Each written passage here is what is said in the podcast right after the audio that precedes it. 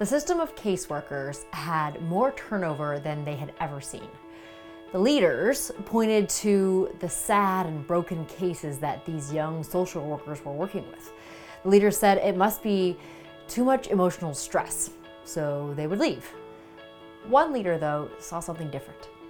He saw how some small, seemingly insignificant changes could impact the entire system.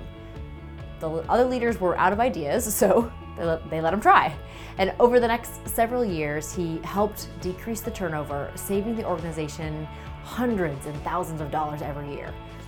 He saw the connection between large scale impact and small little changes. And then he painted the picture of how it could be so, and he brought people of all backgrounds together, and then ultimately led to the biggest impact the organization had ever seen. This is the power of the Clifton Strengths Connectedness Talent at Work. Hi there, welcome to the Isogo TV podcast from isogostrong.com. I am Becky Hammond, and you and I gather here on this podcast to fixate on strength in our families and on our teams. Because when we start from assuming strength, we can make relationships easier. This is episode 101. We're in a series right now about how to make relationships easier with our strengths. Today, we're chatting all about one of the 34 Clifton strengths, the connectedness strength. You know, it, it's so easy, I've found, to, to see the negative and focus in on that in ourselves and in others too.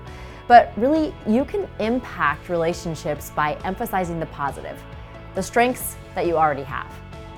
Yet, sometimes, as you probably know, since I definitely know this, the line between what you use as a strength and what can negatively affect your relationships is really a thin one. It can be hard to navigate. This connectedness strength is a close one to my own heart. I did not always love it.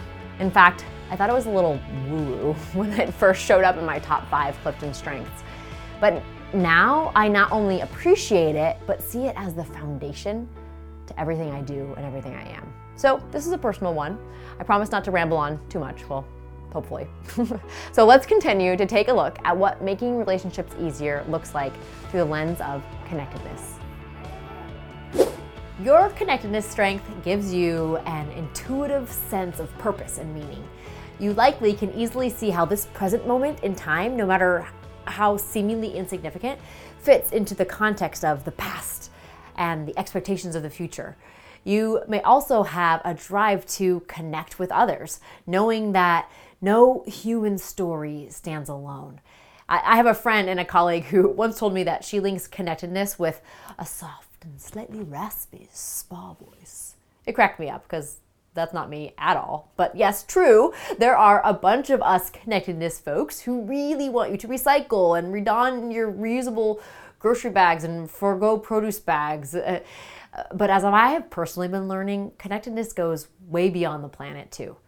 In your team, you can offer a perspective that others don't instantly see because you see all the small moving parts and how they impact each other which can, can provide stability and hope and builds trust in you as a leader.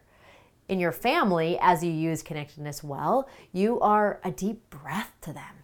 You can help them celebrate when things are going well and create perspective when they're not because you see how your current day fits in with the past and the future.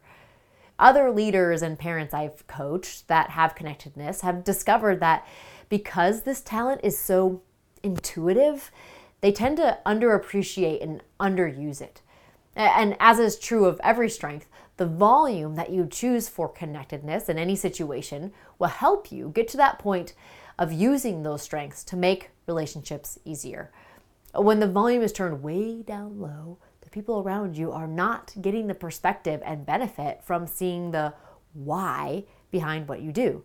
Uh, this could be as profound as why you pursue a certain career or hold a certain viewpoint, or as simple as how you came up with a strategy you're just sure will work to turn things around, like the leader of social workers in our opening story.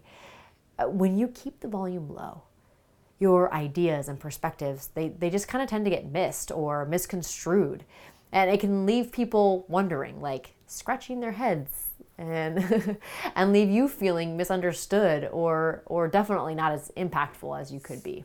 So, here are a couple ideas of ways to craft your environment to, to feed your connectedness talent while still building strong, easier relationships.